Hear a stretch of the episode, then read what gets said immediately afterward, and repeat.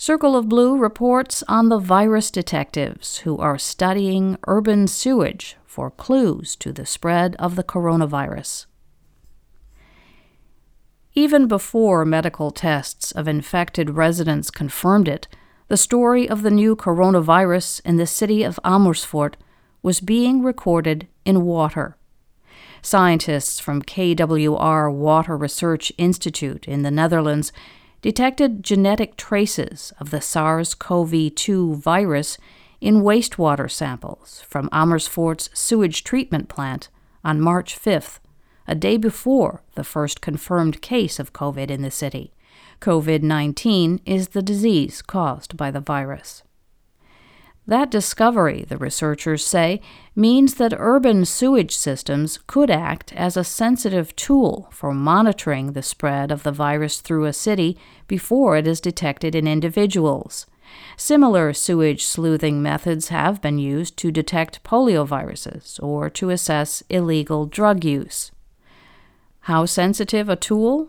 The study, which was published online before peer review, looked at wastewater samples from seven cities in the Netherlands and from Amsterdam's Schiphol airport.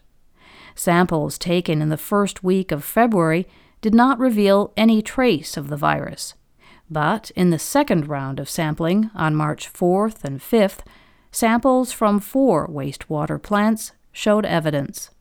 At the time, there were only 82 confirmed cases in a country of 17 million people.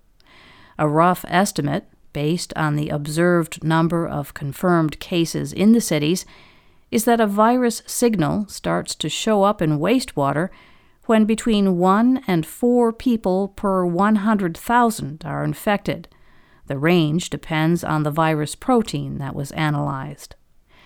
Zhugen Yang specializes in biomedical diagnostics at the Cranfield Water Science Institute in the United Kingdom. He said that an early warning system with this level of acuity could provide government authorities with useful data about the potential for infection. It is especially difficult, for instance, to track the prevalence of cases in which infected people show only mild symptoms and thus do not get tested. Yang told Circle of Blue if the sewage test comes back negative, there could be confidence that there is less risk of infection. Other organizations are jumping into sewage tracking, a scientific field also known as wastewater epidemiology. In the United States, the leading group is BioBot, a Boston based startup founded in 2017. The tech firm is partnering with researchers at MIT, Harvard, and Brigham and Women's Hospital to test wastewater samples for SARS CoV 2 and incorporate the data into forecast models. The data could make the models more accurate and potentially provide a real time map of infection across the country. BioBot's call for samples has been so successful since it opened enrollment on March 17th that the company is at capacity and working hard to scale up, according to Mariana Matus, the company's CEO and founder. Matus told Circle of Blue that she launched the campaign with a goal of getting 100 utilities to participate. Within two weeks, she said, the campaign was already oversubscribed having fielded more than 130 requests from nearly every state. There are drawbacks to lab based approaches. For BioBot, testing kits are sent to participating utilities, water samples are collected over a 24 hour period, and then returned to BioBot for laboratory testing. It's a cumbersome process that requires sophisticated analytical equipment and time an estimated three days once the sample is collected.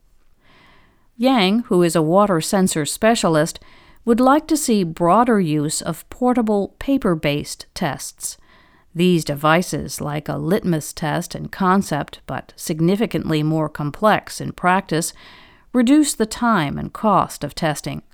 Yang has already used them to evaluate malaria in Uganda but he said it would take a lot more to develop a SARS CoV 2 paper based test from a lab concept to field use. Knowledge about SARS CoV 2, just a few months into the outbreak, is limited but growing rapidly.